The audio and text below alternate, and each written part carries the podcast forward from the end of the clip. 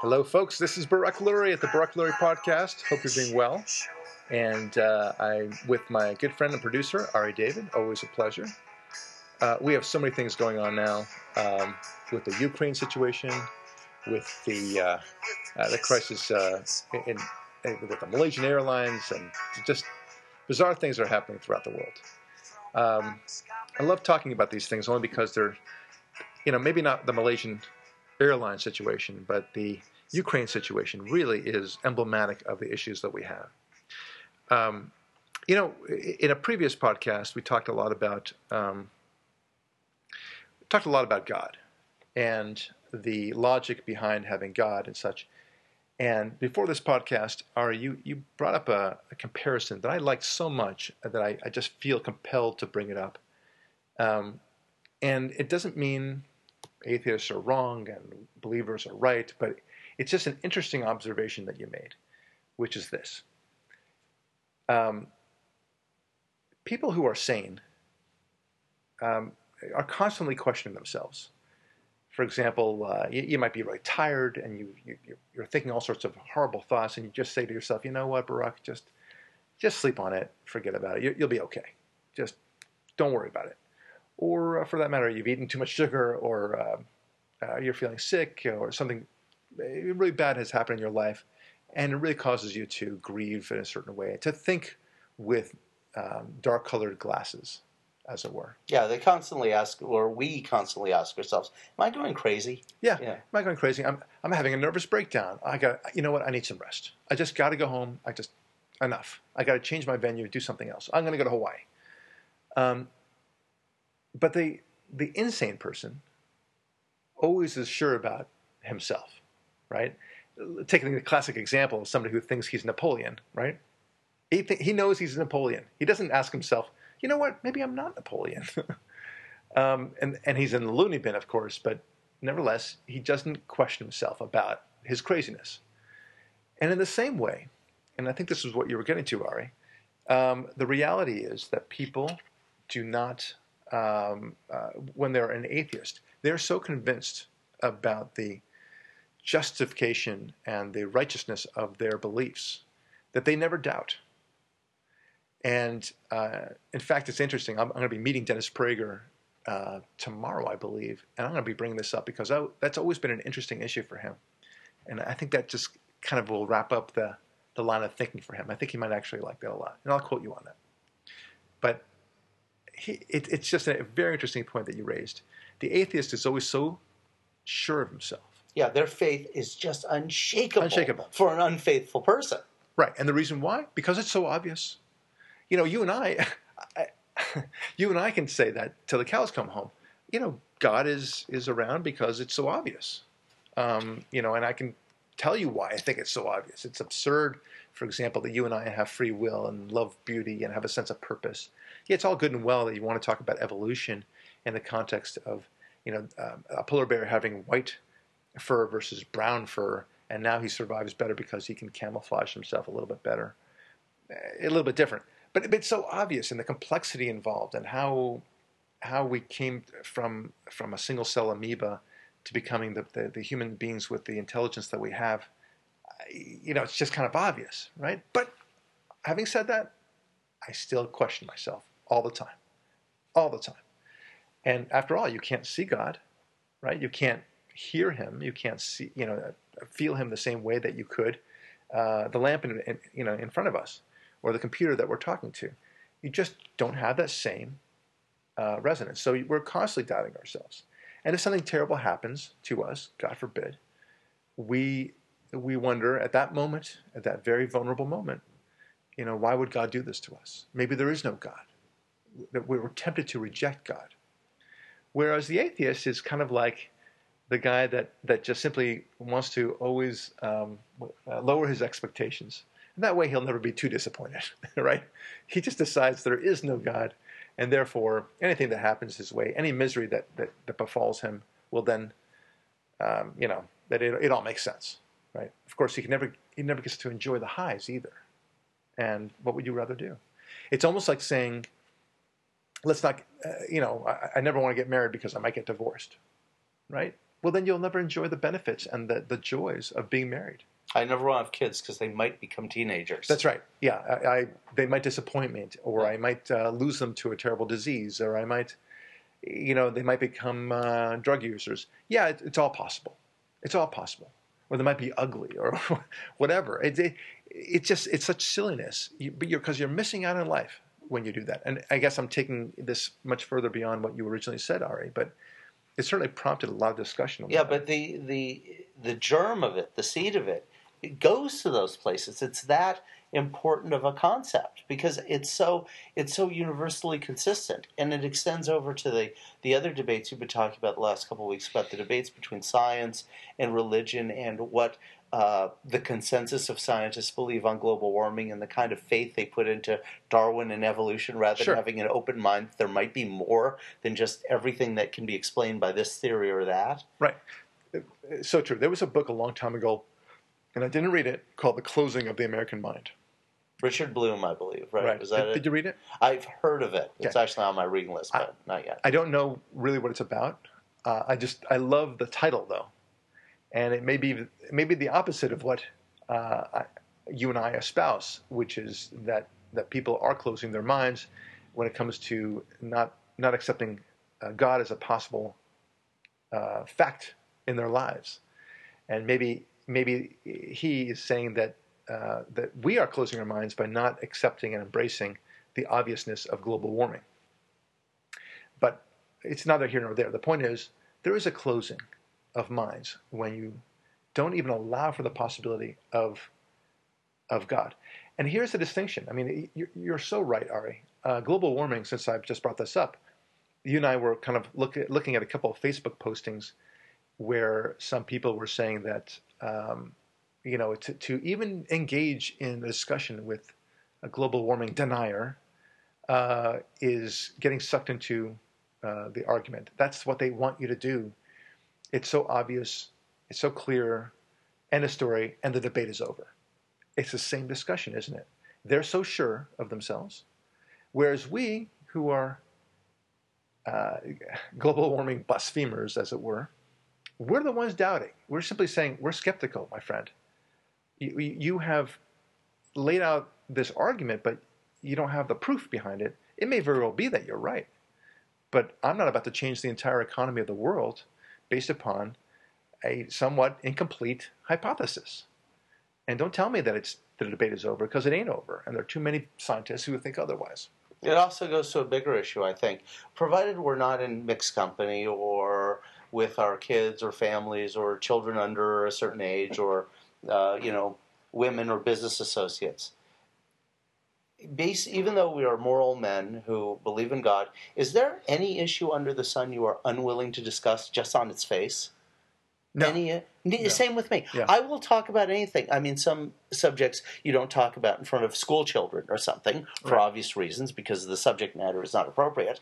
But provided I'm dealing with adult, mature adults, and we're dealing with a uh, honest conversation, the best of circumstances, with the best of Right. intentions, we'll talk about anything. I cannot think of one subject under the sun. I would say to someone, especially those who disagree with me, I will not have a conversation with you about that. Well, but let me let me think about that because um, it's because I'm, I'm And I'm not talking about dealing with the insane, of course, or Of something course, like that. of course that. not. Well, well, that maybe that's where the distinction is, and let me let me kind of get to that, and then I want to talk about a couple of a related topic. But there is a, a discussion that I would not. I, I've learned to tune people out, and that is anybody that portrays Israel as an evil country of any kind, an apartheid country, uses all those buzz phrases. Um, I've learned after I don't know 30 years now of de- debating the subject that there's truly no point in dealing with these people, that there's something wrong with these people, and I would say 99.9 times out of 100, uh, there's something flawed, there's something insane about this person. That they are lacking the ability to reason, or they have a separate agenda, an anti-Jew hatred that is operating them. That, that's what I've come to the conclusion of.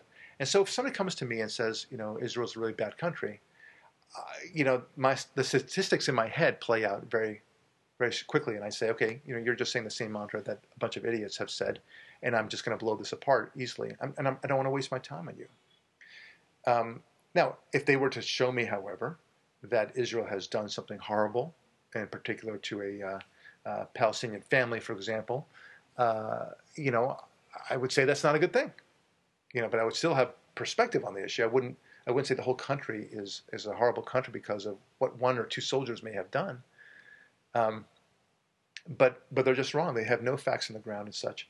So at some point, I, I guess there, you know, that's not a topic that I'm, I'm closing my mind on, but I know it so well that it's almost like my son trying to convince me that five plus three is nine. Yeah, but the subject matter on that is a little different than they may bring up. The subject matter on that, in, in response, the way I see it, is yeah. to, to just focus on that issue for because you brought it up as one that you wouldn't have. I would turn that subject around and say to the person bringing that up and say, well, you obviously have to deal with your own racism because you hate Jews. Mm-hmm. Your your facts are incorrect.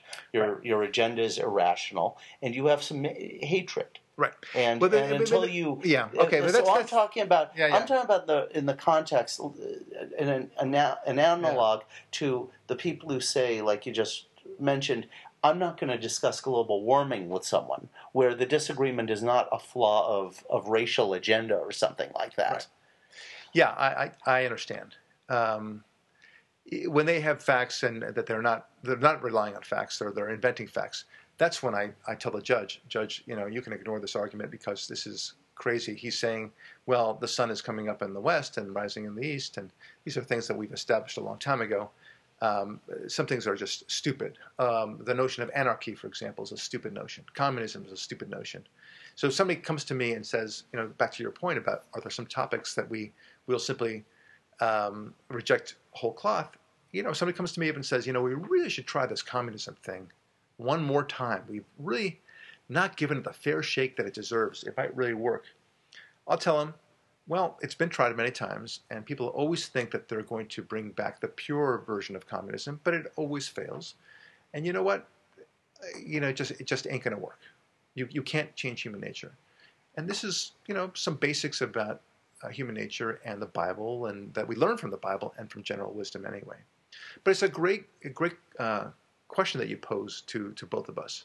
And then I do want, want to move on to another topic, um, and that is, um, you know, about whether or not we question uh, ourselves. And I think we question ourselves all the time. Uh, I, I question my atheism so much so that I began to realize I was wrong. I question my liberalism to the point that I realized I was wrong.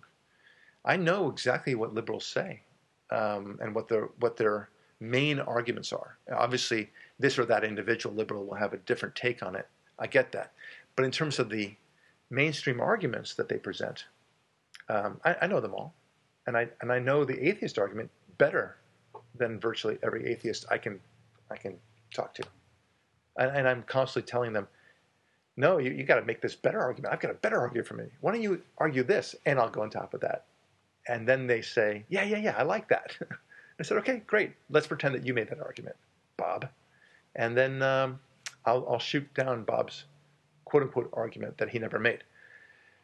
Um, and this is the best way to learn, right? When you're when you've seen both sides of the issues and, and then you realize one is destructive and you've actually been there. Yeah, you're showing me how to play a more advanced version of chess than I know. Mm-hmm. And one thing that you've done a couple times is you've showed me what it looks like from the other perspective. And there's nothing more powerful than when you've been on both sides. Yeah. And because you've lived as experientially, not just in some debate class forum where you're told, "Hey, argue this side as an exercise in in uh, intellectualism," but from a real um, authentic point of view. When you when you understand both sides to the point of ha- having both opinions at different times in your life, you really become unassailable. And I think the real weakness of, of the global warming envirostatist, to pull a term from Mark Levin's kind of lexicon, is that they've never looked at it from our perspective or ever attempted to live it from their, our perspective to the detriment of their own arguments. Yeah, that, that's exactly right. That's so true. Um, as I tell to you know, my siblings are all liberal, um, and they have debates with me from time to time. Very, very uh, civil debates, I must say. No, none of them are um, so uh, cantankerous that it's just unpleasant. Nobody storms off the room. Our Thanksgiving dinners are, are perfectly fine. Um, How boring. no, no, but but but but, but they're but they're logical arguments, and so uh, they talk to me like I am not seeing something through, but this and I, and I and at some point I almost, you know, very often I've now told them, look, there's a major difference between myself on the one hand and the three of you on the other hand. What's that, Barak? I used to think like you do. You have never Yes. thought like I do now. And you know they have to nod their head, and they, they have to realize. And I say, you know, there's nothing more enjoyable than than reaching an epiphany, and not just an epiphany, but an epiphany where it's com- 180 degrees from what you used to believe. The joy of realizing that you were thinking in a very shallow way, that you were wrong, that the Christians that you thought you were your were your enemies, for example, were in fact your best advocates, and that you you're just not you're not giving them a fair shake. Uh, it it opens up wild doors. It's fantastic when when you realize that there is a God after all. After you've been fighting this God all this time, wow, does that open up doors for you? When you realize that those Republicans are not greedy or racist bastards, but in fact they're the ones who are fighting racism. They're the ones who are uh, trying to uh, bring as much into the coffers of everyone's pocket um, and try to lift all boats, as they say. They're the ones who don't even see skin color at all. They're the ones who want the big advancement of, of the world, and it's better for everyone. When you when you see that, it's such a great epiphany. It's so wonderful. It's exciting. It, it it's oh, it's just the best feeling in the world. It's kind of like being told all your life that such and such band, whatever it is, really sucks. Yeah. You know, Pink Floyd sucks, Led Zeppelin sucks, The Who sucks. And then you finally hear Pinball Wizard or Sheep or uh, Yeah. Dazed and Confused, and you go, I thought it, that sucked. Right. I didn't know it was that good. Right. What happened? Right. Why, why was I thinking that? or a, or a food that you always thought you would hate, like sushi. I thought, You know, sushi now is so popular, but I remember back in 1983 or so, sushi was relatively not uh, available here in the states, even in Los Angeles. Um, and Yeah, it was the- like eating grasshoppers at the time yeah, mental- it, yeah, it, it was it was a crazy, not crazy, but it was like a, it was a little too exotic for most people. The notion that you're eating raw fish. Okay, so we happen to live in Japan, and then one day my dad says, you know, just try this thing. I think you'll like it. And I just like, ugh, I I braced for this. And but everyone else seemed to enjoy this, and I just thought, well, that's what they're they were born with this. That's why they're used to it, and it's it's going to be horrible. And I tasted this thing with a little bit of soy sauce, and it was heaven. I loved it, and I just gobbled up sushi day in and day out after that. And eh, by the way, sushi in, in Japan is fantastic. I mean, it, you know, it makes sense, right? It's what you would expect, but it truly is fantastic over there. And then it started opening up here, and I was encouraging everyone to eat sushi. It's the same sort of thing, right? But but when you're talking about the big pictures of life, um, the, the the joy of discovering God, th- there can be no greater joy, right? I mean, eh, how shall I put it? It's like finding that great lady of your dreams, and just you just stumble upon her, and you realize, wow, I've, I was meant to be with this woman and she likes you back. and she likes you back. And but it's it's a it's it's a you're designed to be with each other. That's the feeling you have, and it's a hundred times stronger than that feeling. And we all know that feeling, folks, right? Um, the, the the special someone that you just would just be thrilled to be with, and she makes you feel great and brings out the best in you, and somehow you know you're, you're both got the same faith and she's the right age and she's sexy looking and all the good things and she she likes the same uh, sports that you like uh, whatever you have a lot in common. And and it's that's what believing in god is like and it's a hundred times stronger than that. That's the feeling. And it's a shame. I feel look you and i we feel sorry for atheists. I do. I feel sorry because they're they're refusing it's it's like I don't know. It's like uh, once in a while I'll take uh, my, my kids to a playground area. And they're stuck in this one little area, and they refuse to, to to even turn their head to see this really cool slide that I know that they would like, and they just don't do it. It's what a shame. Yeah, and it, I think there's an even bigger issue with well, once I discovered God or rediscovered it, because I think that we're all born with this innately and we Yes. lose it because of whatever influence.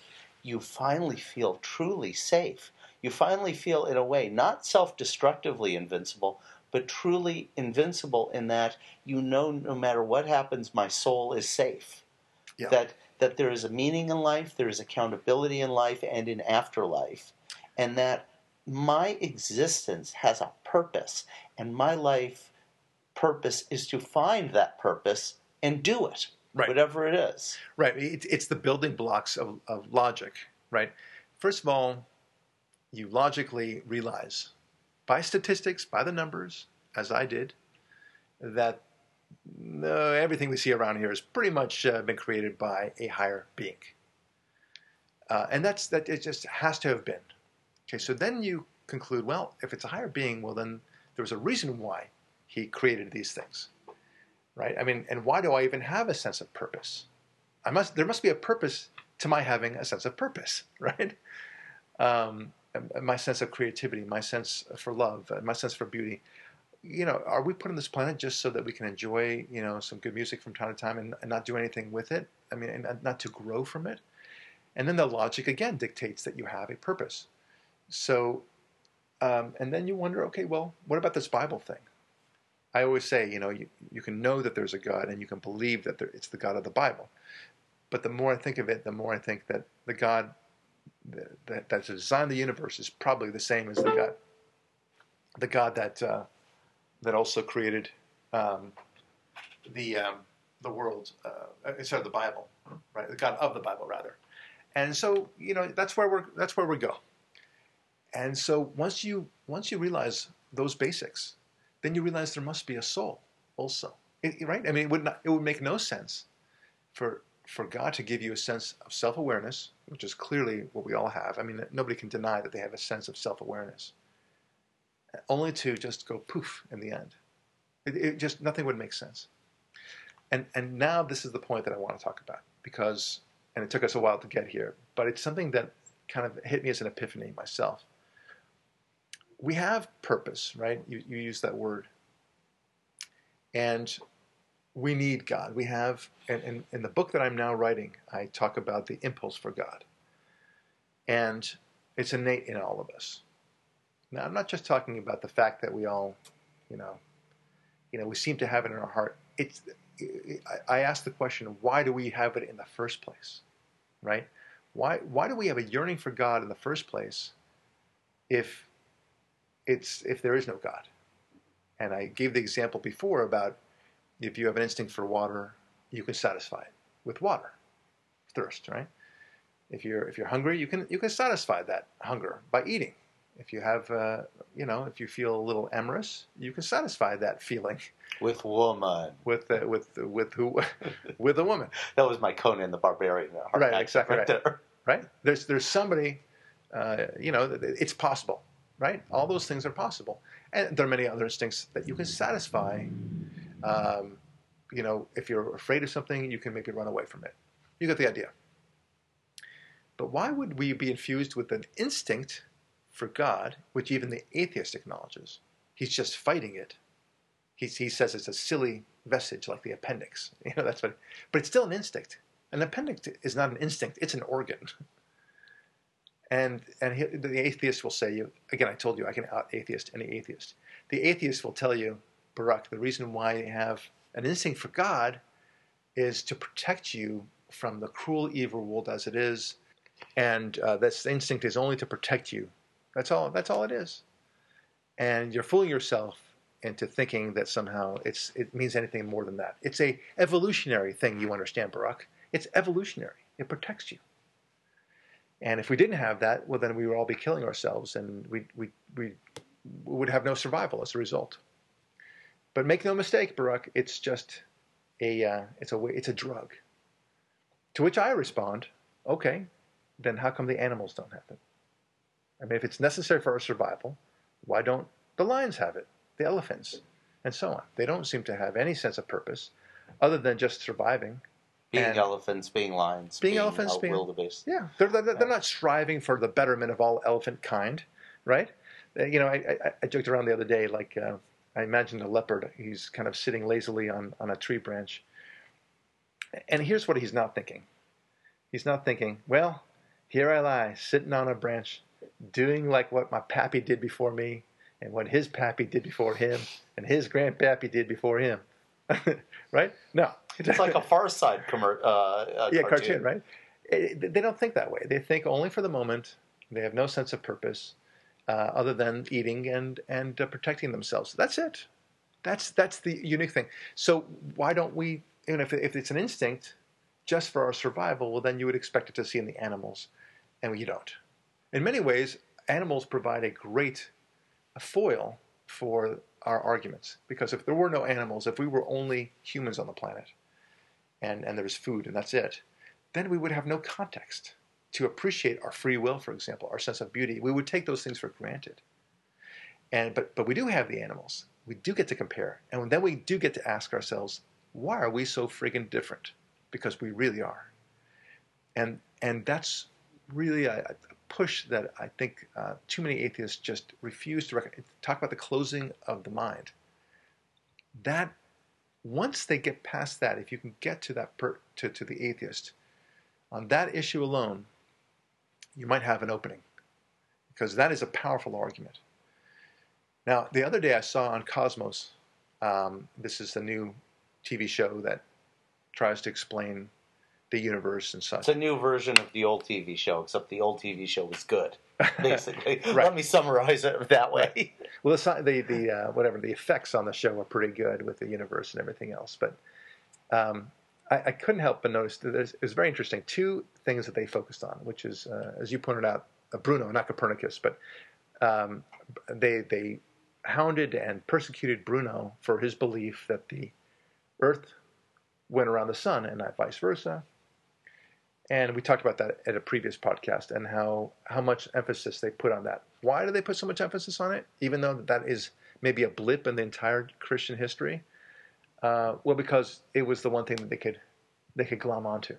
The one thing. It's like kind of like when you have an argument with somebody, and you end up saying uh, that's idiotic, right? And it's truly idiotic, but they don't like the name calling. So that, that then the argument turns entirely upon the word idiotic, right? Or if you swear, they'll, they'll focus on the swear. It no longer becomes about the underlying issue, it's, it's that. So now all of a sudden, because they didn't treat Bruno very well, the whole enterprise known as the Catholic Church is now suspect, right? It's entirely wrong. Yeah. Never mind all the great things that the Catholic Church Yeah. provided the world, including universities, including science, including medicine, including so many different inventions. Never mind all those things. All that mattered is that, that some idiots decided to persecute or, or you know harass really this man named Bruno, and uh, it, you can just you know flush all of uh, Christianity down the toilet. and then with gu- applying uh, liberally the guilt by association philosophy, all religions, oh yeah, why not? you know. Yeah, why, why, why not? Yeah. Uh, so so that's how that- except for of course Islam. Islam was infallible. Right, right. Yeah, that's what I noticed when I read that. Uh, was it Karen Armstrong? Yeah, Karen Armstrong's book, uh, "The History of God," and and that's exactly what happened. She she really just lambasted both Judaism and Christianity. Uh, basically, the, the thesis of her book was that God itself was a was an invention. That God Himself has in, has evolved, um, and she she purports to show this. I didn't think it was a very strong argument, but Islam, oh, it's fantastic. It's Yeah. the best. They give us algebra. They're fantastic. right. Oh yeah, yeah. By all means. Yeah. When I heard that, of course, oh, those are the people who made me suffer through that class in high school. Them. It's a Thanks a lot. That's a good one. Now the latest one I saw on on that is um, the you know I, I'm thinking to myself, okay, let me open my mind because I, I far from it. I would never want to be anybody that uh, can construe himself as being close-minded or narrow-minded or anything else. I'm open to anything. I'll listen to anything. Yeah, like I, I pointed out, we're willing to have any conversation. Right. Just about. Right. And- evolution is certainly one of them. And so this one, I think the most recent one, was about, um, you know, they're trying to advance the principles of evolution, survival of the fittest. You get the idea. And they bring up exactly the same example that I mentioned a little bit previously in this podcast of the polar bear, the brown polar bear, brownish polar bear, who now has to deal with his, you know, being able to be seen. And the, the, the white polar bear, who was a mutation, you understand, uh, has the advantage of being able to surprise its prey a little bit better. In the snow of the Ice Age. In the snow of the Ice Age, right. And boom, all of a sudden, this one survives more often. And they show the brown bear getting ever thinner in the process because he can't be as quick and nimble as the white polar bear. Never mind that the, the, the white polar bear probably belongs to the same family as the brown polar bear. And this, this uh, would only happen one time. I mean, unless you want tons of mutations all at the same time. It's, it's, it's quite a silly argument. And then they were lamenting if global warming would happen, how all the white bears would then turn brown and what a tragedy that is. And then I yelled out at the TV the obvious, which is, my God, they're so racist. the, the, the bear turns brown and they have a problem with it? That's hilarious. That's hilarious. Which goes to my theory that Yeah, yeah. liberals are completely racist, usually unintentionally, but you know. Well, uh, that's very funny. But look, uh, uh, then then they okay, so they, they try to argue this point, and they're really trying to. So I'm, so I'm listening to their arguments. I know all these arguments, of course, and then they try to turn the argument that that um, uh, believers make, which is that the eye, the the human eye, and for that matter, all other animals, completely confounds the notion of evolution. Right? It completely is inconsistent because they're so they're so similar in some ways in the patterns, but they don't they don't jibe. They wouldn't they wouldn't belong on the same tree, as it were. Um, and and the timing of the eye and such like that. So so the host basically tries to turn that on its head, and he says, well, here's how the eye developed. And you know, it created. It, first, it saw light. First, it, then it did this. Then it did that, and it got ever more nuanced and ever more focused, and then eventually stereoscopic vision and so on. Okay, but unable to explain how survival of the fittest would actually deal with that. Nor did it, he explain irreducible complexity, which is an impossible thing to explain. You know, and somebody gave up the idea of irreducible complexity um, without even knowing that it was irreducible complexity. All right, here it is. You know, irreducible complexity is the notion that that you you it's all nice and well if only one thing is changing, like the skin color of a bear, right? But what if something arrives in your body, so to speak, but it, it requires two things, like two eyes, right? In order to get stereoscopic vision, you have to have two eyes, and they have to be placed in the appropriate places in your head. Yeah, they can't be placed like a pigeon here and here. Right, They right. have to be here and here like an owl. That's right. We How did they get there? Right. How do you, well, but even more simply put, I mean, uh, how is it that that two eyes came on the scene at the same time, right? And then and why? And if it started off as a one eye, which we don't have any fossil record of, but let's just let's have some fun. Then presumably it would be in the middle of the the, the eye. What what happened one day? Did somebody have an extra eye? Did, all the other Cyclops make fun of uh, of little little Bobby, you know, caveman Bobby? Oh, he's got the he, look at that funny kid with the two eyes. Right, like Dr. Seuss's The Sneetches, the star-bellied Sneetch versus That's right. the Yeah, ah, they have stars. Ah, stars on ours. So uh, yeah, exactly. So this is what they, uh, but it, it it just doesn't make sense. But here's an even more simple thing. Ready?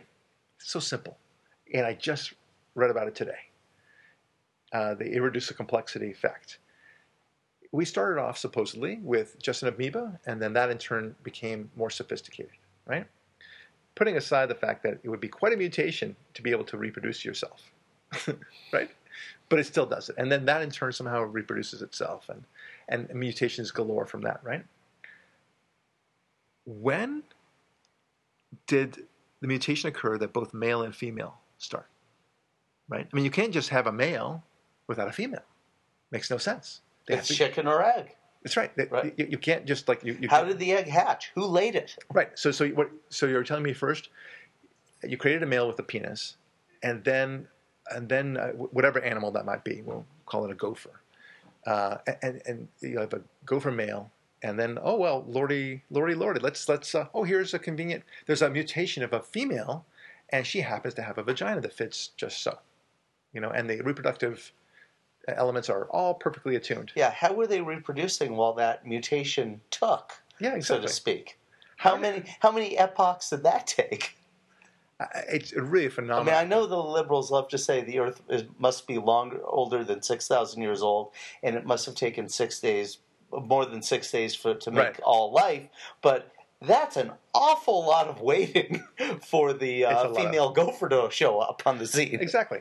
One of the other flaws in evolution, of course, and I don't really mean this to be all about evolution, but one of the other big flaws in, in evolution is that if, if the theory is all about mutations, putting aside the fact that mutations generally don't reproduce anyway, right? It, you know, it, doesn't happen. Like the mule can't reproduce itself, right? Yeah. Um, The, the It's a mutation. Yeah, the village idiot in medieval Europe who had a mutation in his brain, so he wasn't all right, was not the one who was marrying and having the large prodigious family. Right. So the, the only thing in terms of mutations of the the the great, the only thing in terms of mutations that uh, they seem to forget is that it's not always a positive mutation, right? So they, they think linearly, these evolutionists. What do I mean by that? I mean, like when they think of a positive change, let's say um, that there's uh, the development of the the heart and uh, the development of uh, you know better hearing and things like that. It's all positive changes. But for each one of those positive changes, you would think that there might be, since it's all random, right? There should be hundreds of really bad changes, right? I mean, what a great point. If it was accidental, yeah. If Yeah. it didn't matter, yeah. If there's no God, yeah. right? Yeah, and you have why to assume why there's are no all God. these changes so positive all the time? Right. What a great point. So you would expect to see things in the fossil record as well, reflecting I don't know three arms, for yeah, example. because nature gives us earthquakes and volcanoes and mudslides. Those aren't good. Yeah. Those happen naturally just because. we see that all the time. Yeah. So so but they but it takes so much time for for these good things to to weed out. But somehow they they always manage to weed out the good things only for some reason. But why should it be that way? Why shouldn't it be the survival of the fittest in that particular environment is that you do have three arms? I mean, it seems to me that much better. Uh, what if the temperature is such that it encourages one kind of thing, and then there's another thing happens later on, and we've had so many different um, uh, temperatures, for example, ice age and otherwise, but we humans are basically the same, right? I mean, we're not. It's not as if we're more furry as a result. You know, the Eskimos are not more furry than we are. You would expect them to be like Sasquatch, right? But they're not. They're basically humans. They're, they they are. I mean, what am I saying? They are humans. In fact, they, they may even have less hair than somebody in, in Africa or uh, Iran or America. Uh, You know, it's it's just they're they're humans. But the, they live in a completely different environment. They've lived there for thousands of years.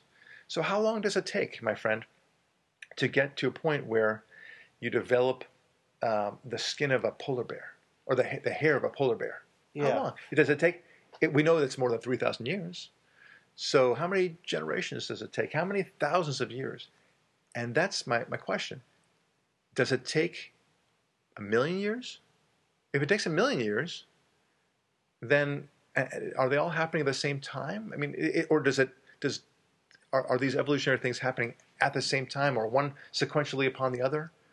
You know, nobody thinks these things through. They just You, you they just like the, the notion, and they don't think about how it actually might work out. You know what's so interesting about what you just said? The same set of liberal arguments, the same way of thinking, is perfectly applied to capitalism and free markets too. Because, like you just said, isn't it interesting that all these random changes always result in the positive, but we can't say there's a creator? Or intelligent design or creation. It's it's just randomness, and we're just lucky. Boy, we just dodged that that asteroid that almost hit the Earth and wiped us out, and we just da- dodged this genetic mutation asteroid too. And for some reason, it all just all worked out. Same thing with free market capitalism. Yeah, I know it brought us the iPod and the private jet and the be- and indoor plumbing and a better standard of living for the poorest on earth today than the richest on earth a hundred years ago. But still, uh, it couldn't be that free market capitalism that day. Right, right. Yeah, they, It just, it just, it was just lucky. Yeah, they're willing to accept the, the beauty of uh, the human condition and all the beauty that we see around us through the process of randomness. That they're willing to accept, but they're not willing to accept the notion of letting a thousand flowers bloom when it comes to uh, the, the, the, the free markets. That they Right. will not accept. Uh, that, that you have to control. because you know somebody might. Somebody get bad. some, some one of those flowers might get greedy and consume too much fertilizer, yeah. Well, that that's that's. and then we could of- run out of horse poop. You know, Well, we started off this uh, this whole thing with the the notion of the closing of the American mind and and about doubting, right? I mean, it's the, one of the things that you were talking about. And I actually wanted to talk to another topic, but I think I'm going to save it for another day. I think you'll really like it, but I will tease you with it, which is the God impulse that we talked about before, right? Um, what happens when you know that you you do have a God impulse, right? We all have a God impulse, and what happens when you reject God? well, you're also rejecting that impulse. You will gravitate to numerous kinds of isms out there.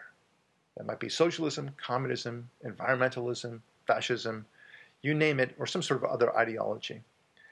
Uh, they'll suck you in. And I'm, I finally figured out the perfect metaphor. It's like that wayward girl who runs away from home, and she'll run to the pimp because she needs a male figure in her life. She must have that male figure. And that's all these isms are pimps that play off your need for purpose. awesome. Daddy loves you. Tune in next time, folks. It's going to be a doozy. anyway, really a pleasure, folks. And uh, I, you know, we, we obviously think about this time and time again. Um, and I hope you guys think about this time and time again. It's just, it makes it so much more fun. And as you ask these questions more and more to yourself, uh, doors open, wonders open, and uh, I think life becomes a lot more enjoyable. And you know what? You make better decisions, you make more realistic decisions, and everyone's happy. This is Barak Lurie signing off. We will talk to you next week at the Barak Lurie Podcast. Thanks for listening.